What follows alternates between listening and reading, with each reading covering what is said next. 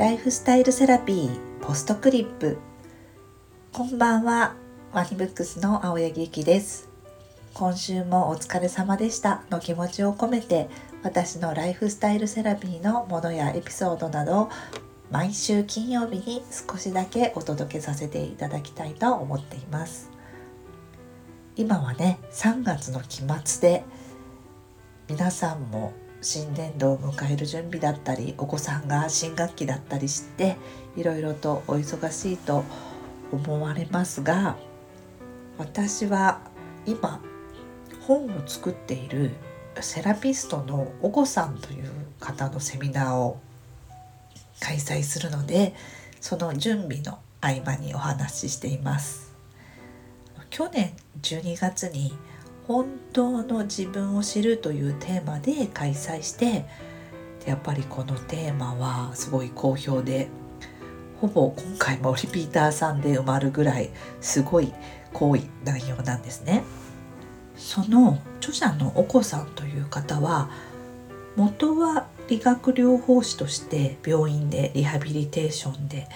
関わっていろんな方の体を見てこられていた方でで今はあの西洋医学東洋医学量子力学いろんなものを軸としてあの本当の幸せへと導くセラピストとしてクライアントさんに寄り添って活動されてるんですけどそのねテーマの「本当の自分を知る」って、まあ、言われてもまあ何？っていう感じになりますよね。こう今の自分はそのままの自分なのではと思う方もいらっしゃるしえ本当の自分ってわからないって少しこうちょっとなんだろうと思っていただく方もいらっしゃるかもしれないんですけど今はやっぱりなかなか100%自分のままで本望で過ごしてるっていう人はいなくてこう今までこう生きているとこれまでの親とか学校とか何かしらの圧力とかバイアスがかかってまあねコンプレックスとかから同性とか私なんかとかいう英語フィルターもかかってこう自らなりたい自分をこう阻んでる人が多い。っていうふうにもお子さんもいらおっしゃっててでやっぱり悩みも本当の自分にこう向き合ってないからどうしてもできてしまうようなこともあるということで、まあ、そのさまざまなねこう自分の本当の自分に出会うっていうことは本に書いて今度発売するんですけれども今回はその簡単にこうできることその本当の自分を見つけ出す簡単にできることっていうのを今日お話ししようかなと思ってそれは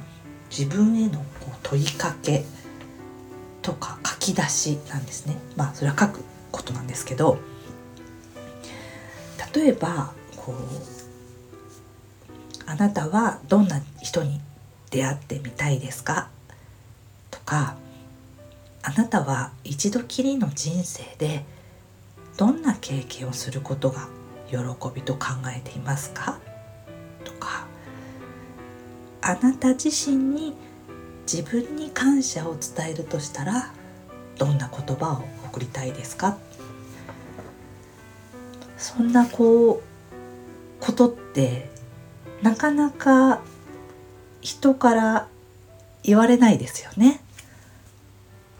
芸能人とかねの方ならいろいろ取材でいろんな質問はされますけど普通の方はね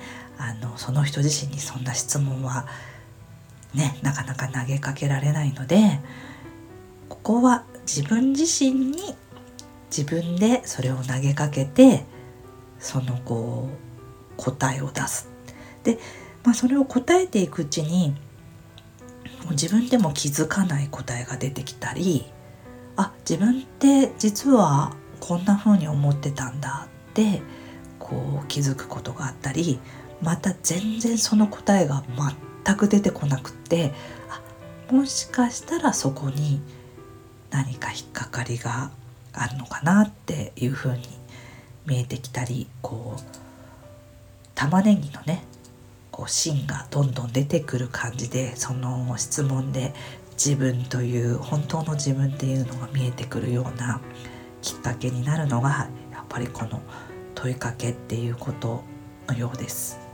そして小さいことでもいいので自分が出した答えを気にかけて行動してみるとその小さな繰り返しのステップでも